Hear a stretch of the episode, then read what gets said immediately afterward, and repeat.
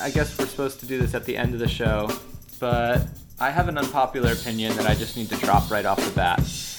And that is that Huntington Beach is a more exciting venue than.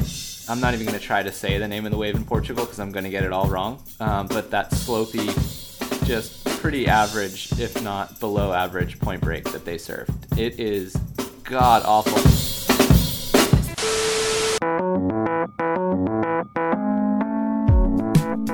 Hello and welcome to the drop. My name is Danny Johnson, and this week we have the Cusp team back on the show to talk about the current Challenge Series events, the MEO Vissla Pro in Portugal that's just wrapped up, and the upcoming Quiksilver Pro in France.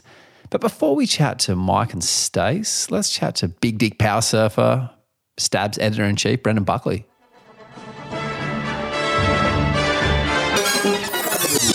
And hello, Danny Johnson. Hello, Mr. Buckley. How are you, my friend? I'm good.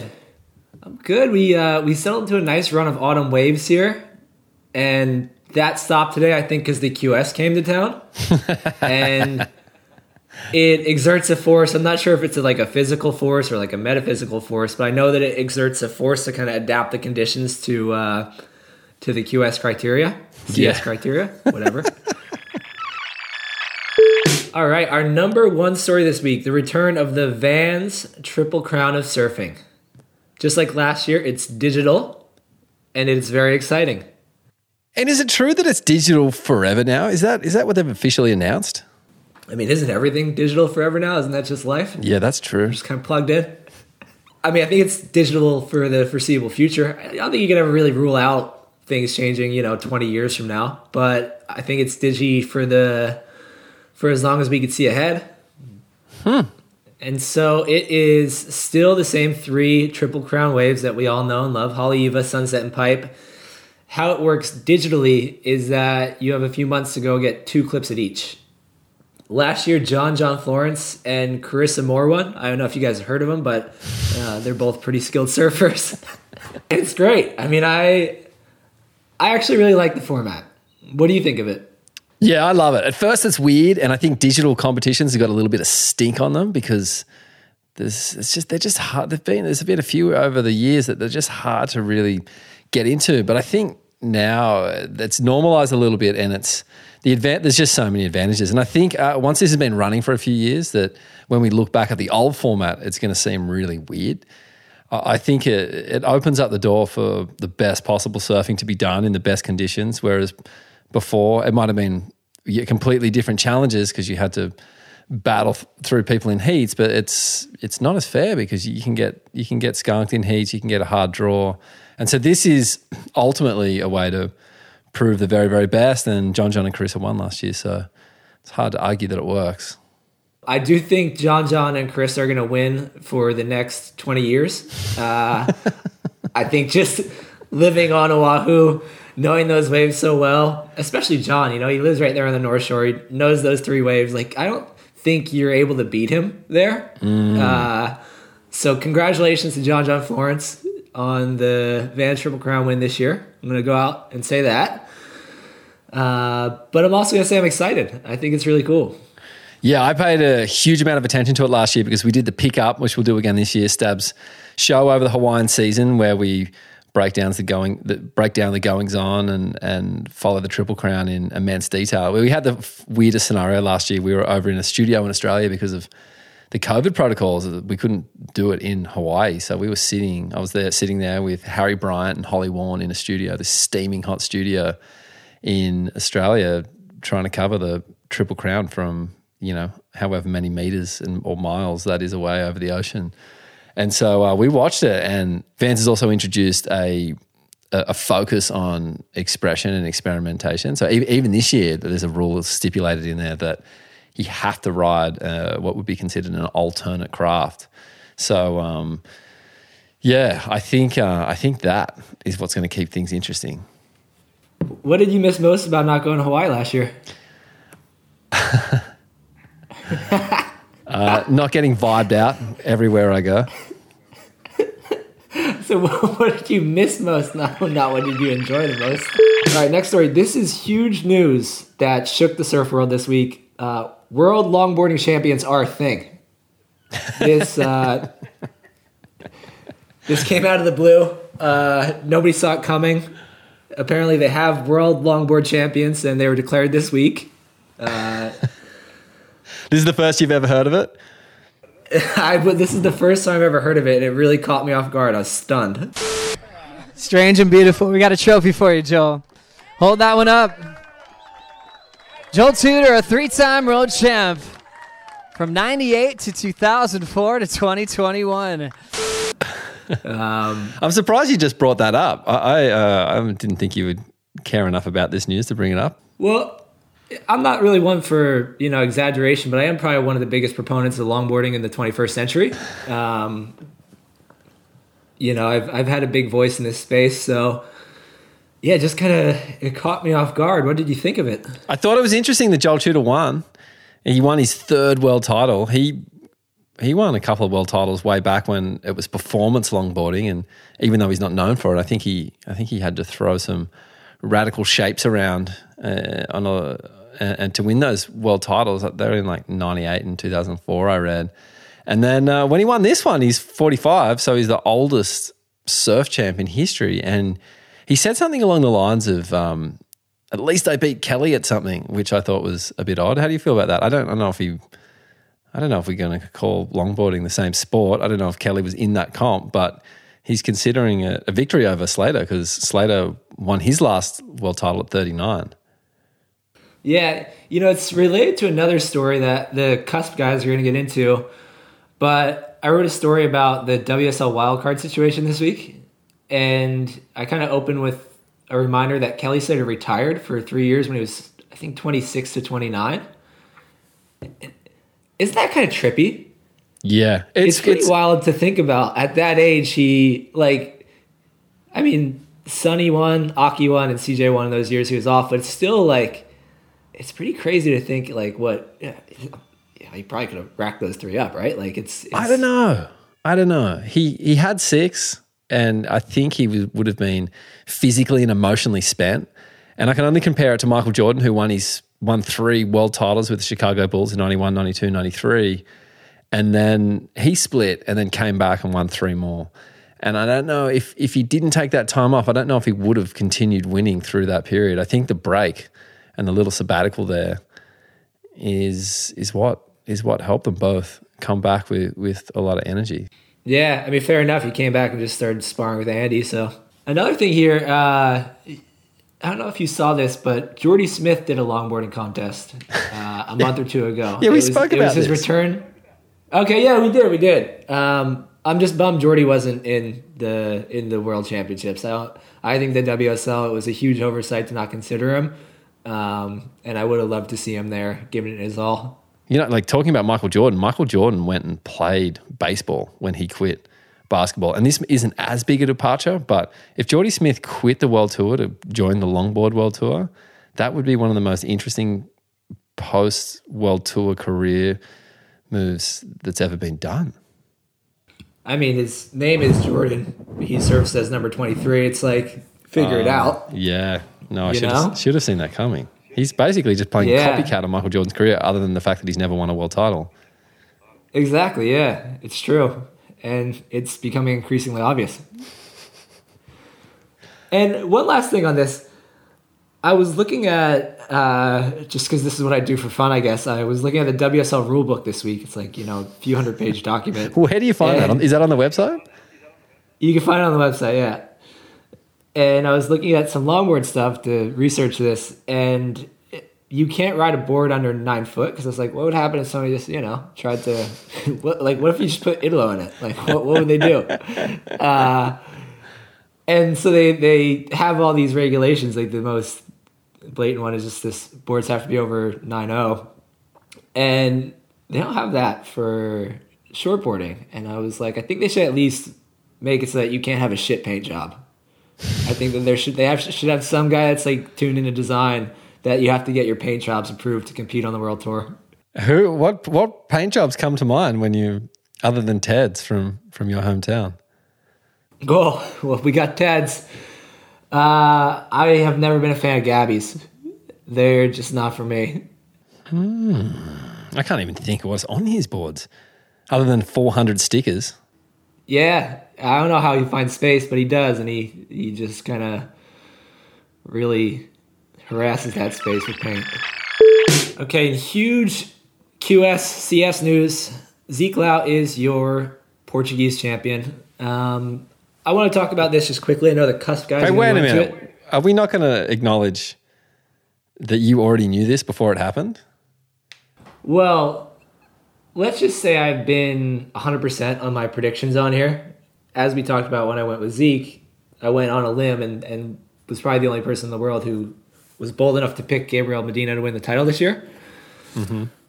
I knew Zeke was going to win this event when I saw him do an air reverse onto rocks. Uh, you just don't do that and then lose a CS event. A bit of sad news around this one. It's not directly related to the contest, but Josh Moniz, who is a stab favorite, in stab high this year. Uh, he's done a lot of work with us. He got severely injured in Portugal. He was free surfing at Supertubos during the event, and he hasn't said what exactly the injury is, but it's something with his neck, and he had to get surgery there. He has posted about it on Instagram a few times, and he called it a freak accident. And so I think if you're going off that information, it probably isn't something like that. That way, if it gets super shallow, it'd be easy to fall weird and hit your head. But you know, it could have been something that was a little bit more of like a rare thing.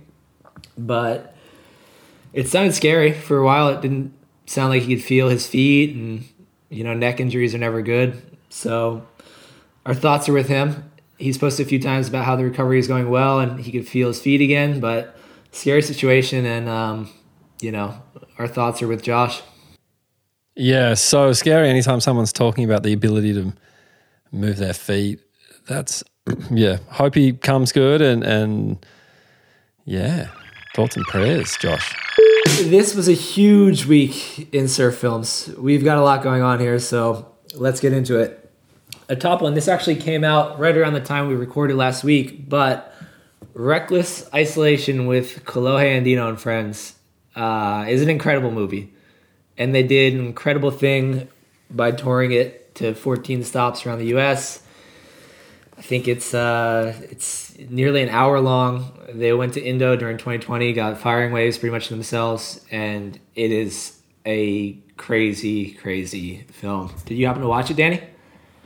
Yeah, I managed to sneak onto that one early, and I just, it was still around the time when it, what they did didn't even seem conceivable to me. I'm kind of used to the idea now, and I've seen a few people that that did it after them and that were based there and and put some footage out. But when they when they accessed Indonesia at that time in mid 2020, the whole world was. It's hard to almost remember now because it's been this slow fade of opening back up. But at that point, when they did that trip, the world was so locked shut and this was a loophole that they were able to pounce on, saying, or maybe they did go and investigate something in Indonesia and they were able to travel. And watching it, I, I, I still just can't, still just seems so surreal. Like, when do you think the next time that's going to happen? When someone's going to be on a boat, cruising around the Mentawais, surfing most perfect waves by themselves? That surely it won't be this century. It'll be in the three thousands. Yeah, whenever COVID 20 comes out, I guess.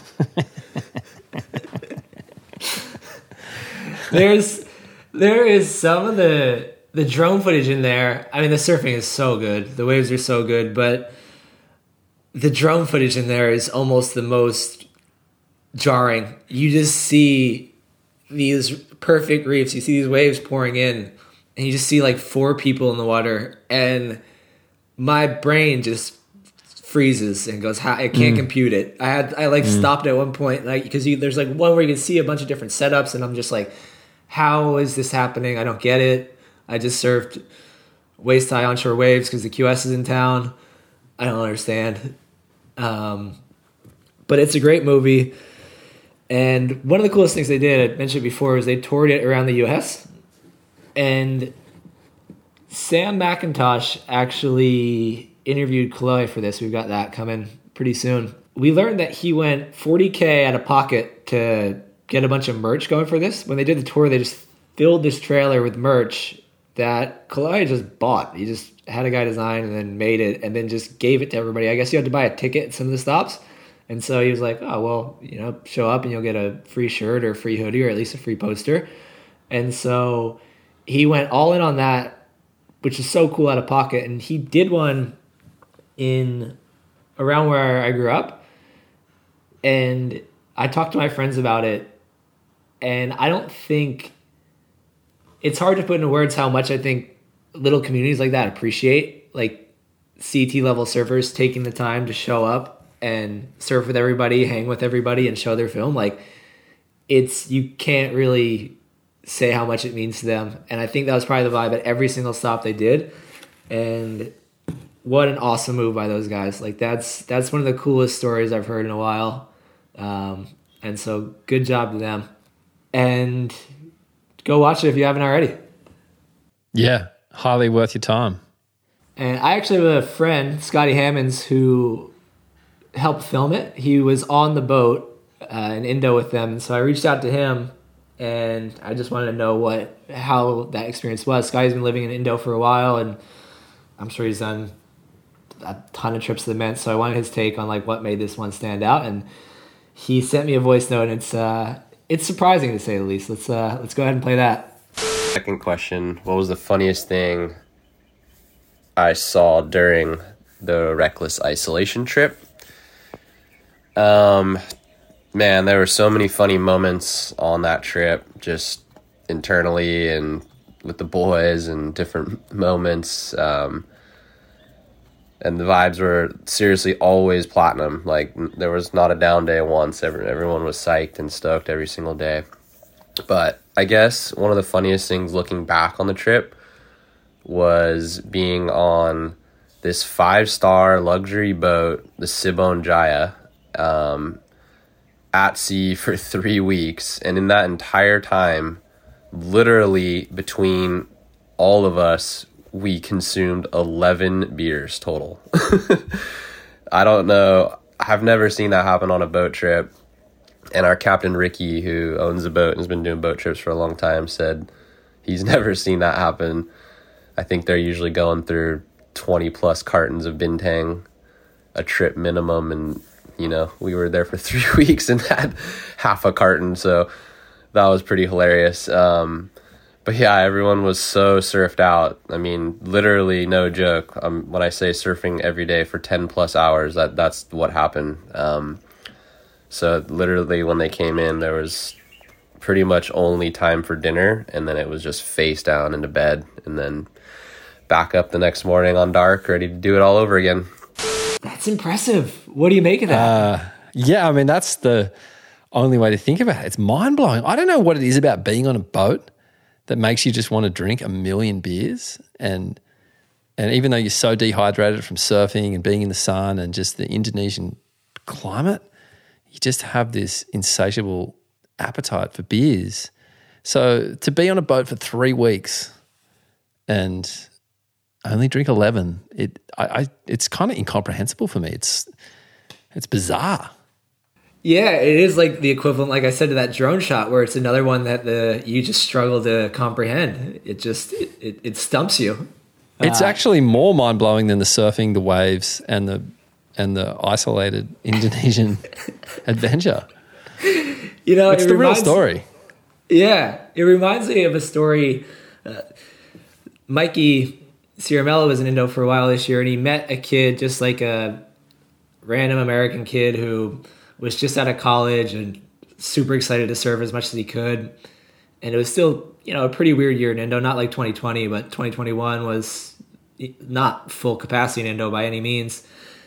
And so this kid found his way onto an all Brazilian charter boat. Like he just, there's one spot left, and so they just wanted to fill it. And he talked to somebody in the lineup, and all of a sudden there's a good deal, and he jumped on it uh, with just a crew of friends from Brazil who some of them spoke English, some didn't, and he's just this one random. They gave him a mohawk immediately.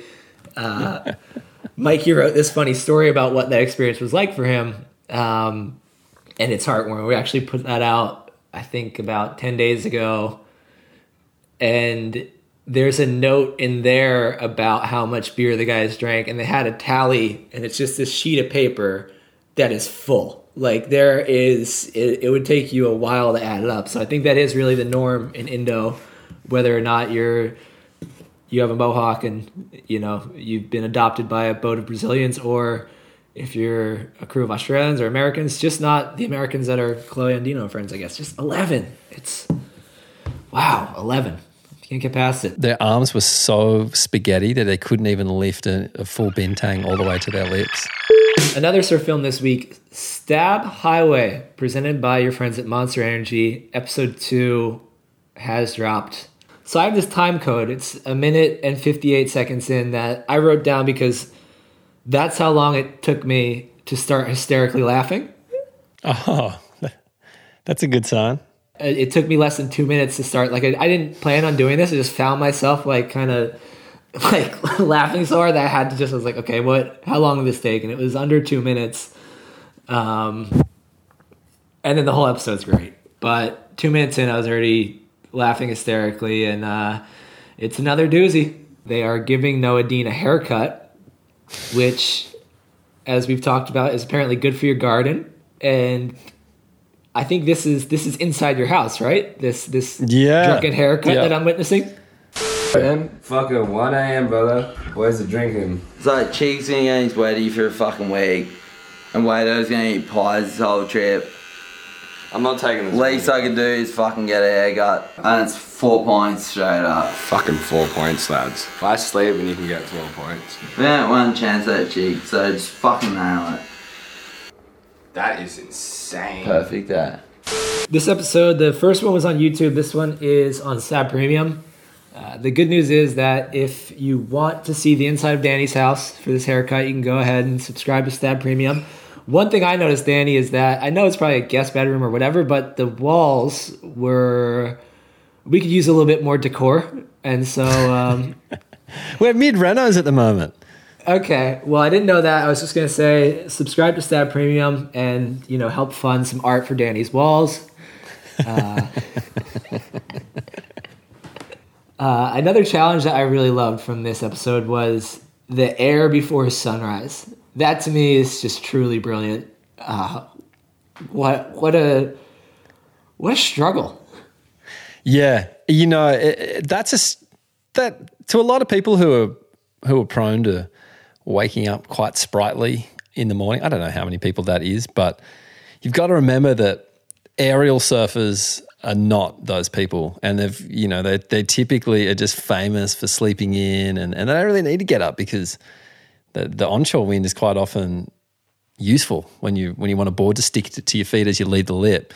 So aerial surfers just don't wake up early and they also a lot of them stay up really late as they were on this trip I mean, everything about it, like you said, even just like the people who do airs a lot are more likely to have gotten injured. So, you know, you're all creaky in the morning and yeah, watching people just try to pull themselves out of bed in the morning, get out before sunrise. It looks kind of cold too. Everything about it, it just looks uncomfortable.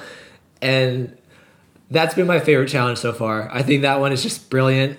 Uh, and it's it's hilarious to watch people try to deal with that. Especially Dion, he's just kind of off it, having to get out of bed, and he does good. He does some good airs before sunrise, but uh, I really got a kick out of that one. I thought that was yeah that uh, one's good uh, i actually enjoyed all the surf challenges so much like this i mean in episode two we see the shark swim the river with the with a stake attached to your leg uh, it doesn't actually mention sharks that challenge but it's just obviously the first thing we all think of that's why i almost called it a shark challenge but and so there's those like really notable challenges that are really easy to talk about. But then, you know, it's the surf challenges, like even longest floater, it was fucking fascinating.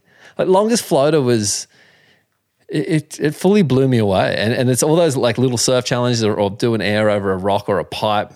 You really get to see these guys like test their surf skill, their extreme surf skill in ways that they just never would in a regular surf or a contest. And you start seeing them draw lines and do things and and start surfing waves that would just normally be ignored. So I loved like anything, all the surf challenges in the water. They they might not be as funny, even though sometimes they are.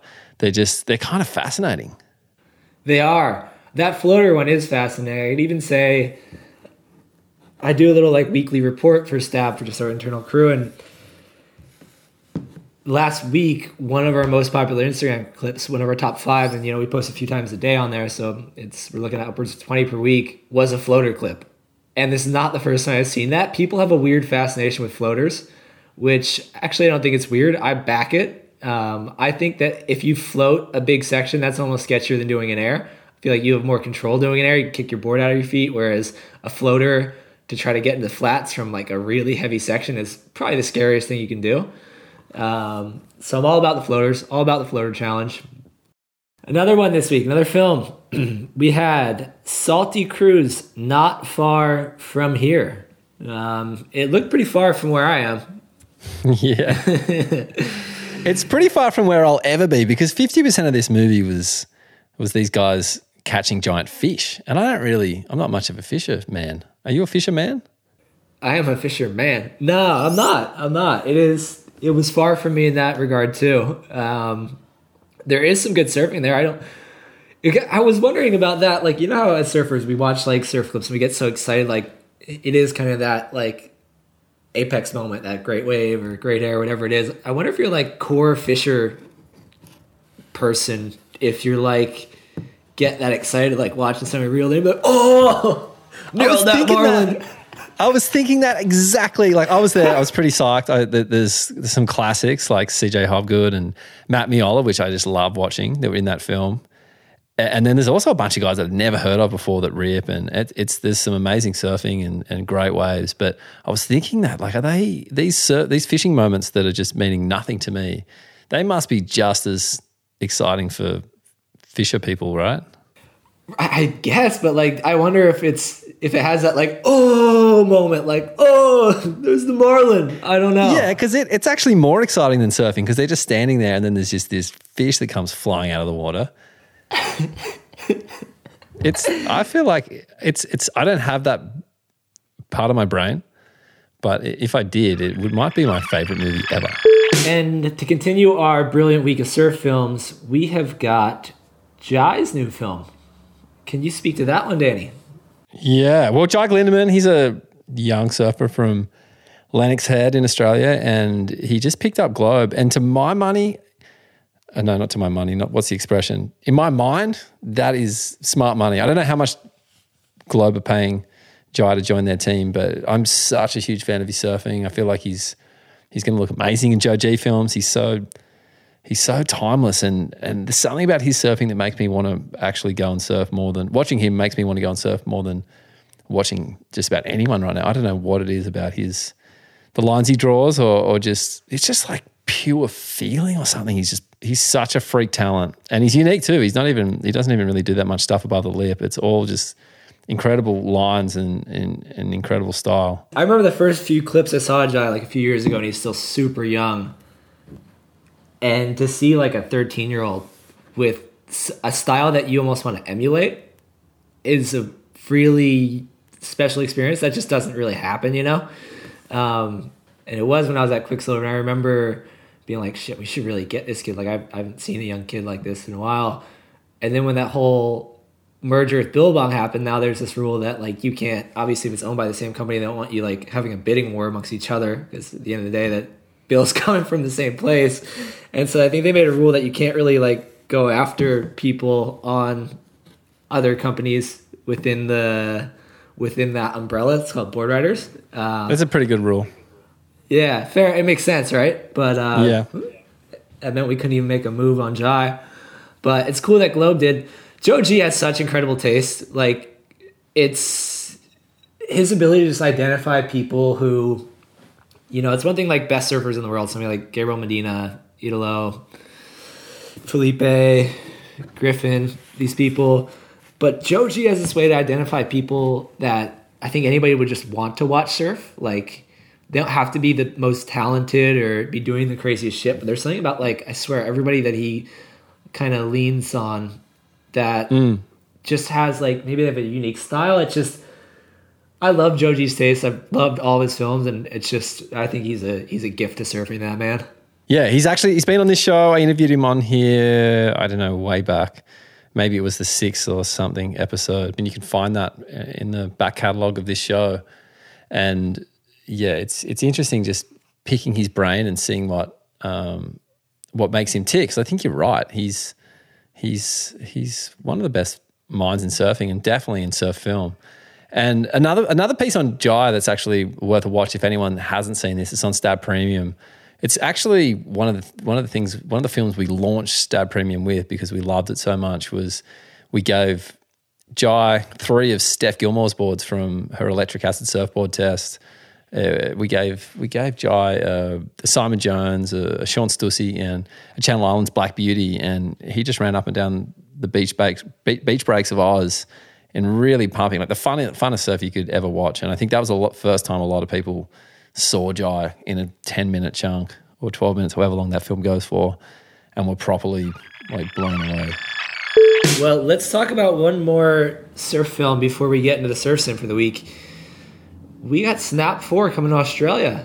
There's some uh, Yeah. word on the street, is there, huh?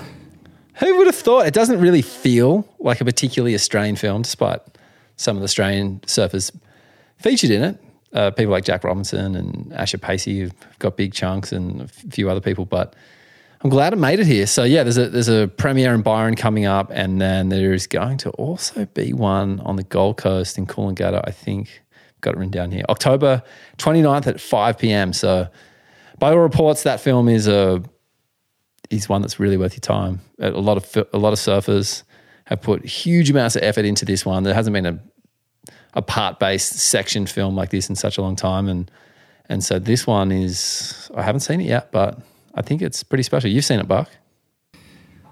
I have not, but Oh. I've heard it's special. Mikey Oh, we C only care it. about the we only care about the CS.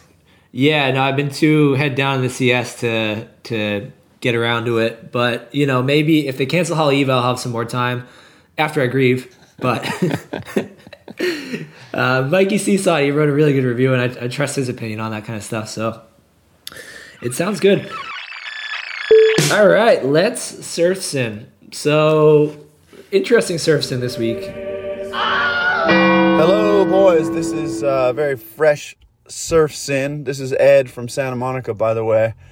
And it was one of the first good fall days at my local beach break. And on one of my first waves going right, going right into that fall sun, that is, I um, got a cover up relatively, came out, couldn't see anything, looked up, and the last section was closing out, so I dove over it. Suddenly I'm laying on top of a seal or some sort of large sea creature. It's between my legs, and I'm struggling, and I'm trying, and I'm freaked out because it, it, I'm trying to push it away or and or kick or whatever I got to do to get away, and then suddenly a 75 to 80 year old Russian man with swim goggles pops up and I felt terrible and I was trying to apologize, but he had a very stoic look. He said he was okay, but he, he spoke very little English and he basically swam off. But um, it was hard to shake how bad I felt considering I was trying to Mick Fanning a shark and it turned out to be a 75 to 80 year old Russian swimmer. So I'd love your help to uh, move along from this uh, sin on my healing journey, and I appreciate the work you're doing.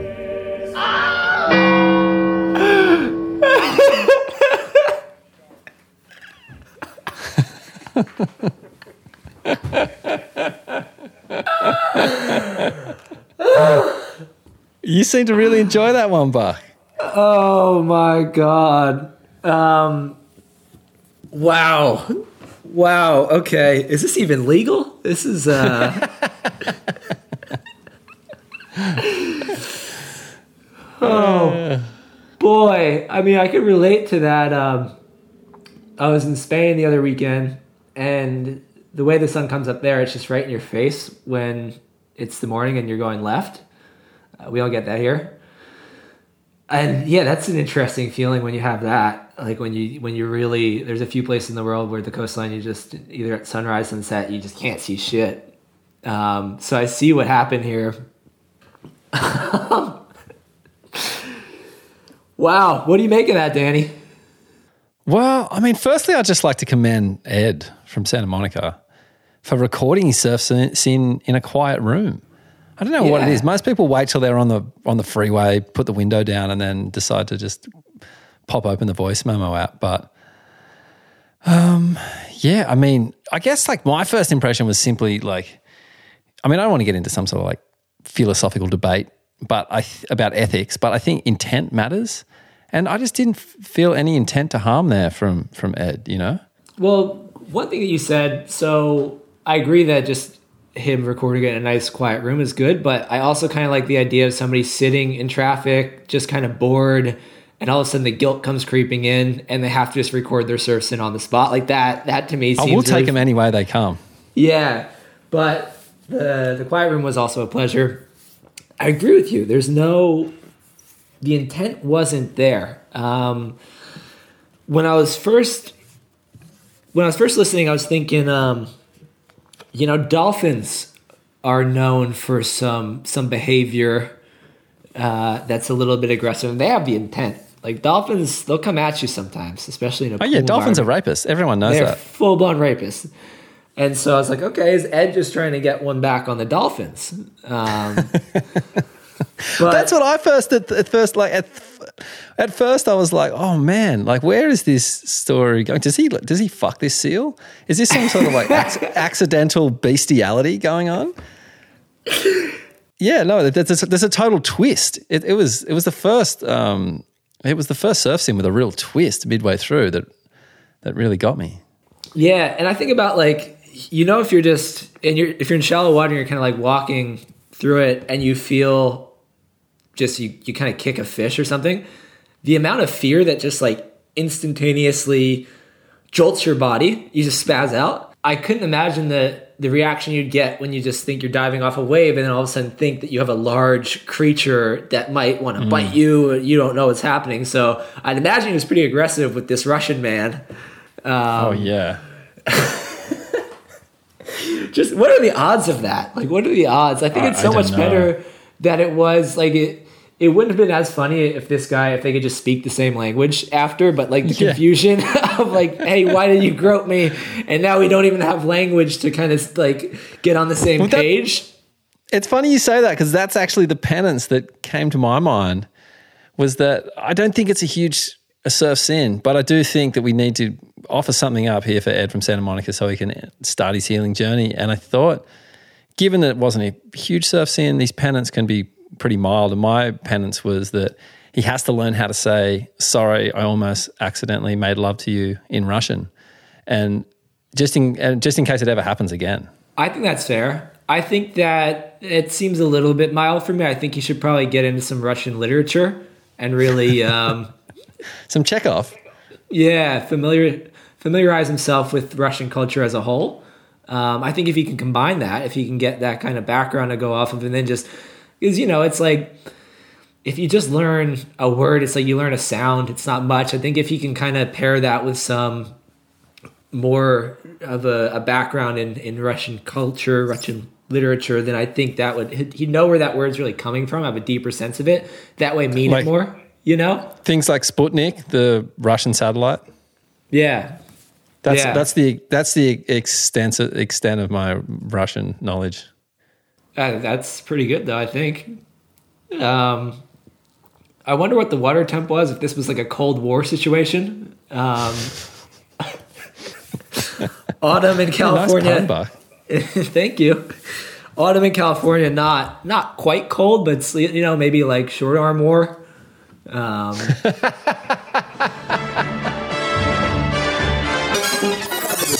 Thanks, Buck, and thank you, Ed from Santa Monica, for sending in your surf sin. Please send all your surf sins into either myself or Buck. Our emails are in the episode description.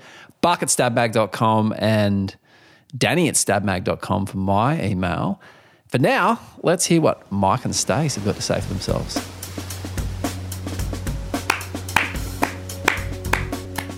Doing it again, opening the show with a round of applause, but it's not for you this time, Stacy. Unfortunately, our picks uh, got fairly obliterated in the Portugal event, barring maybe Bettylou, Sakura Johnson, who made the quarters. But that clap is for Mr. Brendan Buckley, who uh, made a big claim on Zeke Lau coming out victorious, and he was, of course, right. So well done, Buck. He, uh, I mean, I guess, I guess that really does make them the um, true Challenger Series podcast. He still didn't get the Quinella though, so it was a nice, nice start for Buck, and I'm stoked to see him get on the board. And it's going to be a long Challenger Series season, and uh, I look forward to the battle going back and forth. But I think the cusp is still on top at this point, Mikey, on the overall rankings. We're still on the yellow jersey. All right. So did you get to uh, watch a lot of this event? Because truth be told, it was a pretty rough uh, hour for me, so I didn't really watch all that much. of it. I thought it was a really good time zone for me, and then I forgot that I am the proud father of a toddler, and the bedtime situation is just a terrible time to be watching surfing. So, yeah, once the young fella goes down, I soon follow. So I didn't actually watch too much of it myself, uh, but the highlights that I caught up on were were pretty cool, and I think. Um, yeah, my overall impression was it's amazing to see a shortened Challenger series in what is looking like going to be quality waves all through Europe. Yeah, well, on that, um, I have. I guess we're supposed to do this at the end of the show, but I have an unpopular opinion that I just need to drop right off the bat. And that is that Huntington Beach is a more exciting venue than. I'm not even going to try to say the name of the wave in Portugal because I'm going to get it all wrong. Um, but that slopey, just pretty average, if not below average, point break that they served. It is god awful. And I actually couldn't believe the like scores that were coming through. Like if you look at the average heat totals for the back half of that event, especially on the men's side, but also on the women's side, I mean people are putting up 15 points, 16 points on average, which is insane. You don't see that in most CT events. And you go and you watch the waves and they're doing float climbs and three stage cutbacks the whole time. I mean, what the hell is that? I love you. Yeah, you're fucking spot on. Like the the heat totals were. Luckily enough, the crew making heats, Zeke Lau, Nat Young, they know. You know they've been on the tour before, so they know. But there's probably a few QS guys in there that are probably thinking, "Yeah, I got it. Like I'm dropping eights and nines. This is this is how it is." But Those were like ultimate surfer scores. Natty Young was dropping a few big ones. Natty Ice, I mean, from Santa Cruz, he looked like he Nah, was. Natty got way overscored against Carlos. I'm calling it right now. Oh, let's hear it. Tell me more. Nat Nat's doing I mean it's not his fault. The wave was flat, but he's doing flat turns and these little like like he has such a good backhand and these waves were 3 out of 10 for him and he was getting nines on them. And Carlos is actually driving through the water and using what little power this wave has to create like dynamic turns. And granted, his backup wave, yeah, he only had two turns on it, but the difference between Carlos's first it was an eight something I think, or maybe a low nine, and Nat's nine point two three. I don't know. Go back and watch that and tell me that is not completely off its head. Carlos is doing like psycho turns, and Nat is just kind of flicking the bean. oh shit. Um, yeah, it was funny. Like, I, I got a lot more fired up over the the women's event. I thought the the women were actually surfing that wave pretty well for how difficult it was. And I- I'm right with you on the men's. It was um, from what I saw, it was. I know I said it's good to see the Challenger Series in waves, which I stand by that. There's a lot worse QS venues in the world that you can end up at, and this one's certainly not too bad. But when you're looking at the scores that crew are getting, and then when you're really breaking down the wave like you did, it's it's hard it to would be too a wave up. that I'm sure is extremely fun to surf. Like if you and I went out there, we would have a blast. I would never paddle out that way. You would never go straight out? up, no chance. nah, You just got to ride Uh, your nah, mid length. No, I don't have one yet. Um, look, no, I wouldn't paddle out that wave. And I actually thought of that when I was watching it. I'm going, this wave looks so hard. You've got to work so hard to get any kind of decent turn done. And then the paddle back looks so tough, and you're just dicing with death on that inside section. Like, no barrel on the inside or anything. Like, yeah, no. It was, I, Oh, it was Betty a, Lou got a barrel. did she? Oh, I missed that one. I mustn't have seen that. But uh, yeah, it was. And a um, 9.43 for one turn. Hammer. That turn was sick, and that is a classic example of what are the judges looking for. Never in a million years would a judge tell you that they are looking for that. They just want to see ripping, and when they see ripping, they'll score it. And uh, yeah, I was spewing to not see her win the comp. She narrowly lost in the quarters, uh, but yeah, she was ripping up until that point, and even the heat that she lost, she was on fire. So yeah, on to the next one, eh? Yeah, and uh, on that point though, congrats to dual finalist Gabriela Bryan, who took her second second in two events, and she is, I mean, we can just say it right now. She's a lock for the CT next. Break year. it. Break no the way she's yeah, not. we break news on this podcast. Yeah, and she, I agree. yeah. Congratulations. You heard it here first on the Cusp podcast. The Stab Cusp, that is. And congratulations. I think Gabriela belongs on tour. She's got a great, great, powerful, natural style. And uh, I think she's going to be able to match the power that some of the waves on tour offer up. So, yeah, I'm excited to see her on tour. I know she's pretty much done it the whole way without a you know a major sticker up the top of her nose of her board. So um, that's got to feel good for her to bank some huge results and hasn't hasn't chalked up that win yet. So I'm sure the fire's still in the belly, but she's on. Sixteen thousand points in two events. That's a huge effort. Yeah, Well and she's got a big backup uh, event as well. So she's at like twenty one thousand right now, which is she'll probably win the series, honestly. Um, and then on the other hand, we have Luana Silva, who is also a teenager, also uh, Hawaiian, and she took the victory over here. So congrats to Luana with a buzzer beater victory. If you haven't watched that final, I highly recommend to go back and watch it. It was an absolute ripper. Crazy first exchange. Maybe some inflated scoring, like we spoke about, but that's okay. It's fun to dream sometimes. But how it all played out at the end with like 90 seconds to go, and unfortunately, Gabriela took a wave that she probably didn't need to and left the gate open. And Luana just walked right through it. And credit to her, did not hold back, teed off on her last opportunity, and turned the heat as the siren went as she finished the wave. My goodness. And it's in the arms of this woman. If she can get a 7-3-3 on this wave, last chance for Luana Silva. Good looking section. Smashes the lip with a nice vertical turn. 7-3-3, that requirement. Massive turn from her. And she'll go again here. Hit it again. and what Oh, drama at the end of the women's final. We're out of time. The horn going. Numbers in. And the score, it's enough. An 8-2-3. Oh. Goes back into the excellent range, crucially gets that number, and your champion. What drama at the end of this final? Yeah, classic buzzer beater. Heartbreak for Gabriela, but for Luana, like she'll take so much confidence out of that. Yeah, so she's obviously in a better place now in terms of qualification as well. Um, and it's interesting because both of these girls are Hawaiian, so maybe it applies less to them. Maybe have they have experience out there already, but it's got to be pretty uh, daunting if you're a girl coming from, say, I don't know, like say Australia or some country that's not Hawaii, essentially, and thinking that your first stop on tour might be Pipeline, right? That's got to be like kind of like holy shit, what am I getting myself into? I think that's going to strike fear into a lot of people across the men's and women's tour. That's a really, really gnarly way to open up the season, uh, no matter who you are, um, unless you are Hawaiian, I think, or you've spent a lot of time there. um, because, oh man, I couldn't imagine warming up out there. Like, imagine, you know, not everyone can paddle out with a helper because I know it's not exactly, um, you know, we saw that last year with Moana and Tatiana. It's not exactly, uh, you know, PC. And I've seen other surfers do it around the world, but I don't think you can be doing it out the Banzai. There's just too much going on. And what about Jacko Baker? Newcastle's, or is it Narrabeen? I always get those two mixed up.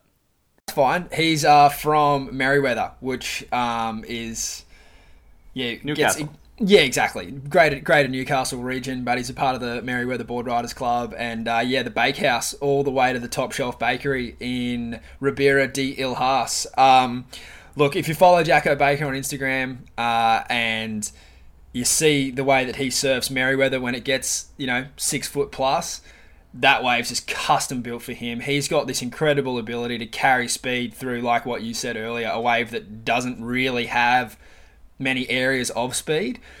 And he nearly did the double because Ryan Callinan actually took that event out uh, the last time that event was held uh, as a Challenger Series event. So the Newcastle Merewether boys have got a great relationship with that wave. and I think it's got a lot to do with with what they surf at home. And yeah, stoked to see a young Aussie doing really well overseas. It's um, pretty difficult for the Aussies to travel at the moment, so it was good to see them all together. And um, yeah, the men's and women's kind of Aussie contingent all down there cheering Jacko on. So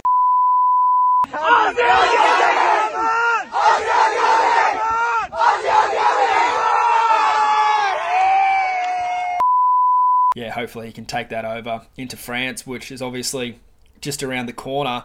And yeah, again, a little reference to Jacko's Instagram. The guy can do it all. He just put up a massive backside air on a one foot little closeout.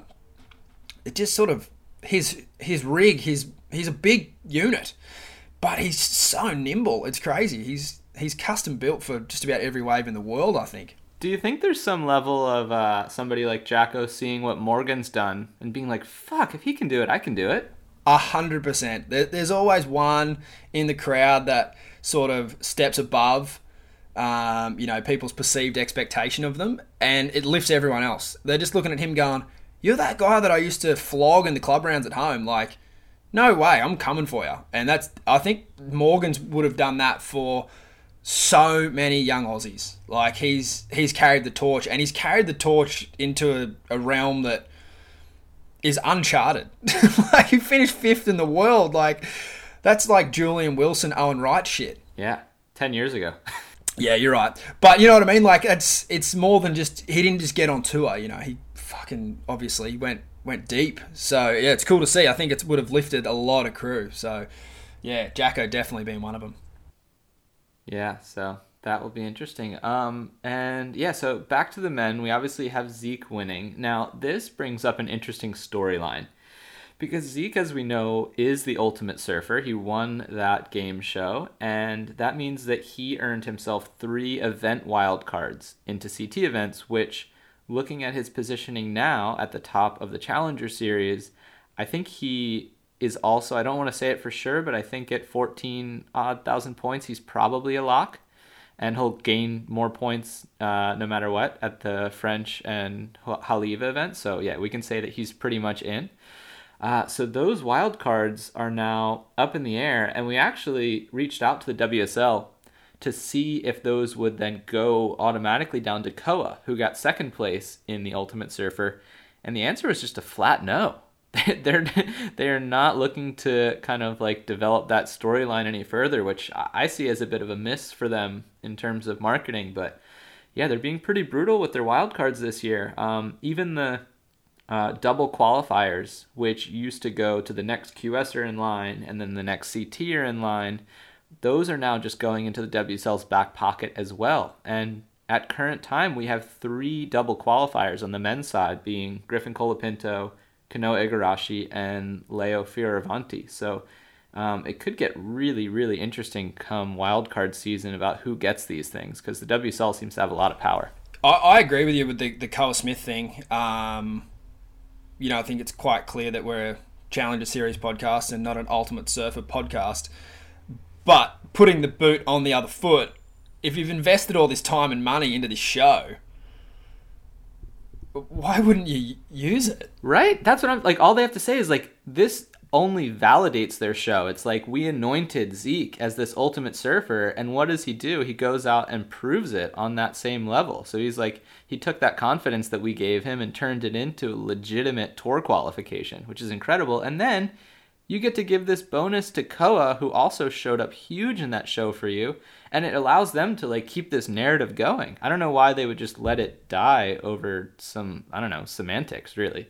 Yeah, look, I didn't get to watch the show at all. Obviously, being in Australia and not that keen to get a VPN and watch it, I saw little bits on Instagram, and what I saw was Koa fully investing in the show.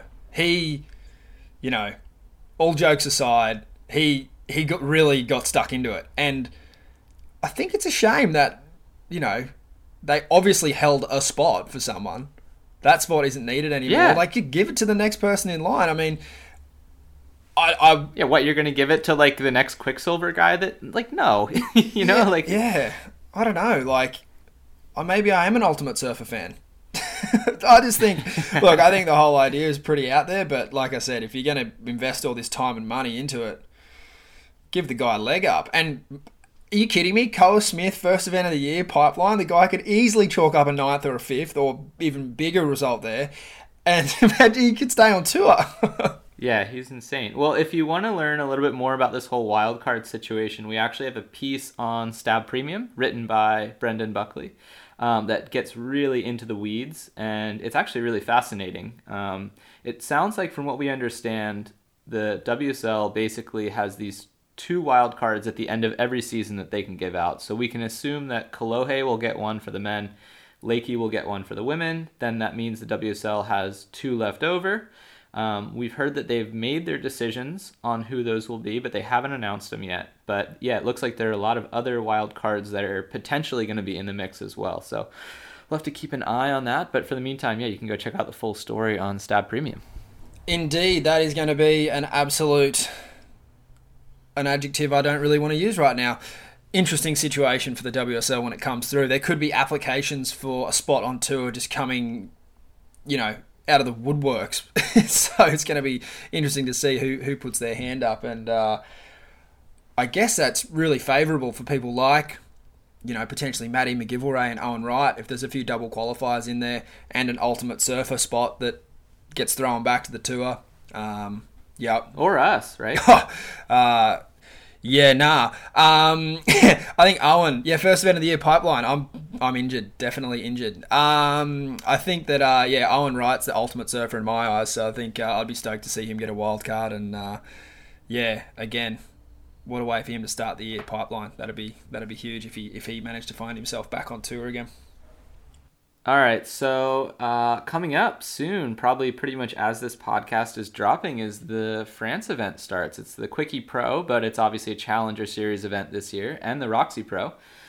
And it looks like the forecast starts a bit slow, and then it comes in pretty hot with a bit of uh, what would that be? Eastern Atlantic juice. So yeah, France is going to deliver as well. The winds look a little bit dicey. Uh, looks like it's going to be probably some chunky beach break, maybe even shore break conditions if we bring it down to uh, La Grave.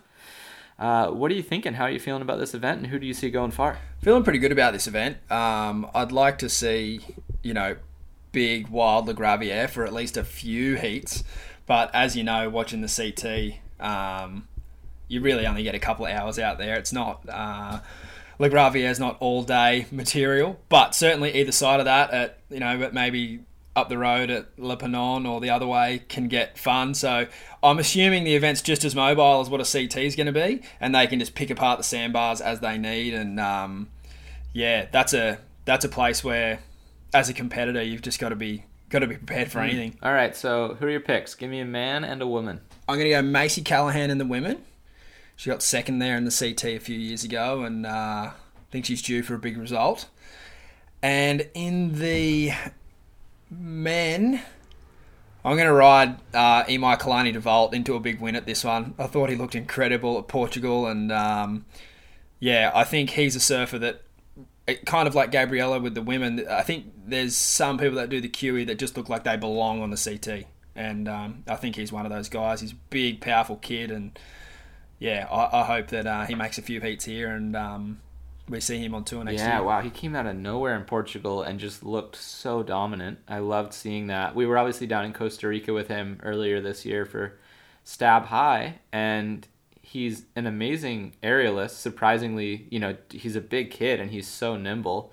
Um, but seeing him on those open faces, it feels like that is where he's like truly at home. And it was so good to see him open up in an event. And he actually had a couple heats in the U.S. Open where he looked really good.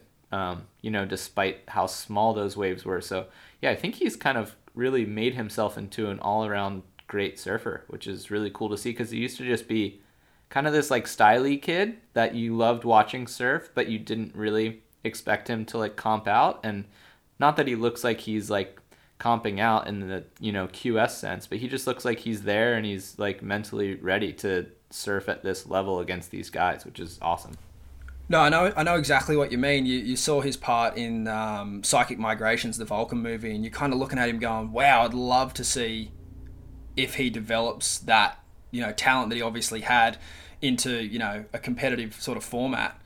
And and he has, and it's it's it's awesome to see. So, Yeah, currently third on the ratings with two events to go. They're obviously taking the top 10, not in counting double qualifiers, so he's looking really good. Uh, what about you though, Mike Mann?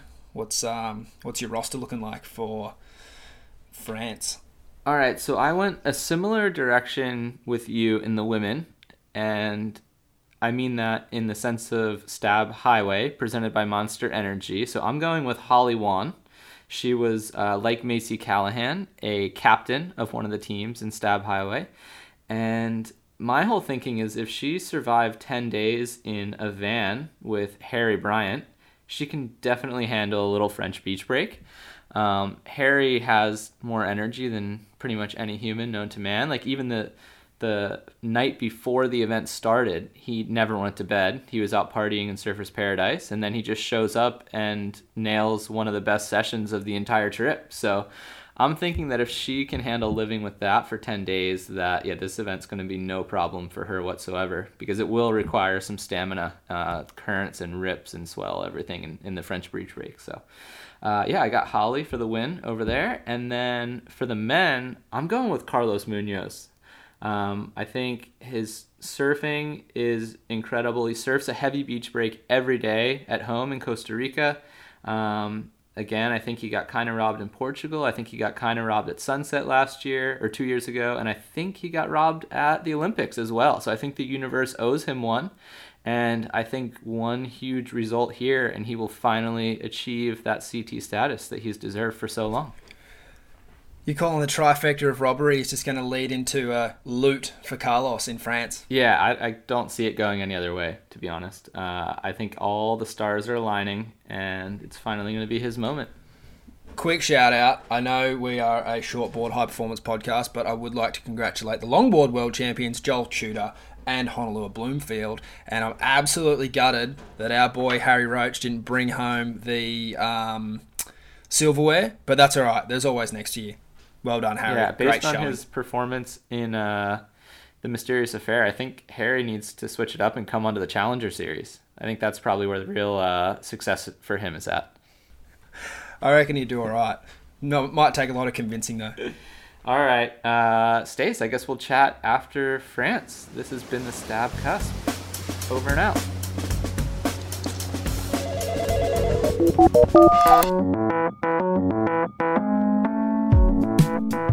Thanks, Mike and Stace, and thanks for listening. That is all we've got for this week. See you next week.